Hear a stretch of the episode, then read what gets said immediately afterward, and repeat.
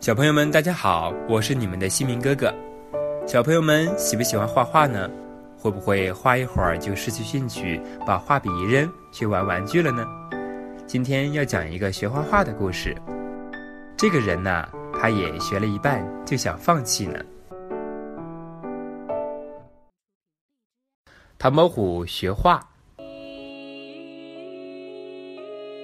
唐伯虎是我们国家古时候一位很有才华的画家和诗人。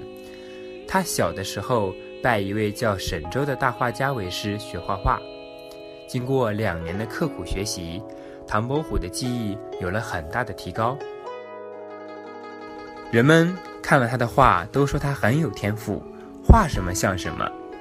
渐渐的，唐伯虎变得骄傲了，他觉得老师已经没有什么能够教他的了。于是，在学习的时候就不那么专心了，甚至还想着：我既然已经画的这么好了，是时候离开老师了。他想离开的想法被老师知道了，但是老师并没有说什么。有一天，老师邀请唐伯虎来家里吃饭，吃饭的房间里有好几扇门，门外有着各种各样美丽的风景。唐伯虎觉得门外的景色美丽极了，便想出去看看。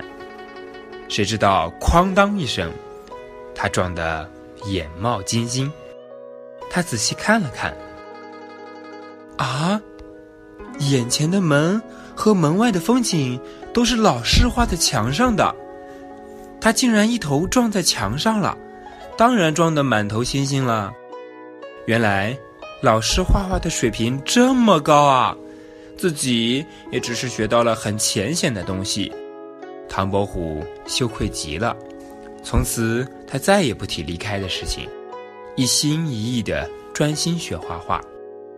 很多年以后，他终于也成了一代大画家，他的画成为了很多人想收集的珍品呢。《三字经》里有这样一句话。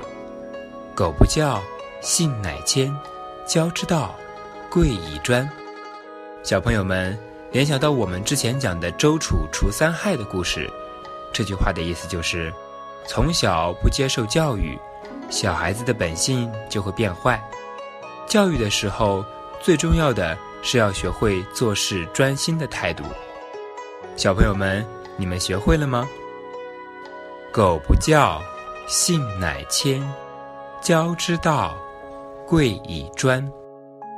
我们在做事情的时候，是不是也要一心一意、专心的把事情做好呢？